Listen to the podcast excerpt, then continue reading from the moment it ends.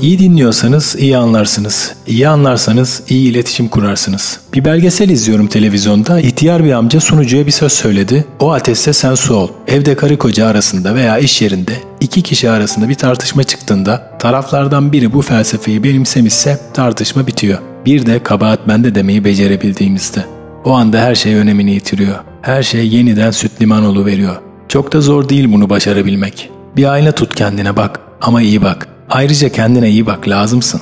Kendinle nedenli barışık olursan işler o denli kolaylaşıyor. Ben bu yapabilirsin sözcüğünün arkasına sığınıp ya da harflerin arasında sıkışıp konuyu küçücük bir parsele bağlamaktan yana değilim. Yaşadıklarımdan edindiklerimi sizlere aktaracağım. Epeyce şey yaşadım şunca yılda. Yapabilirsin ama kendini sıkma. Zorlanmaya gerek yok. Yaptın yaptın. Baktın ki yapamıyorsun. O zaman yapma. Bak bunu yapabilirsin işte.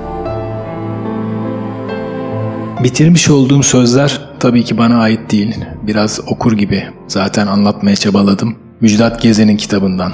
Yapabilirsin kitabı. İkinci baskısı var bende yıllardır kitaplığımda. Ara ara açar bakarım. Fiyatı 11 lira yazıyor. Kırmızı kediden çıkmış zamanında. İkinci basım yazıyor üstünde.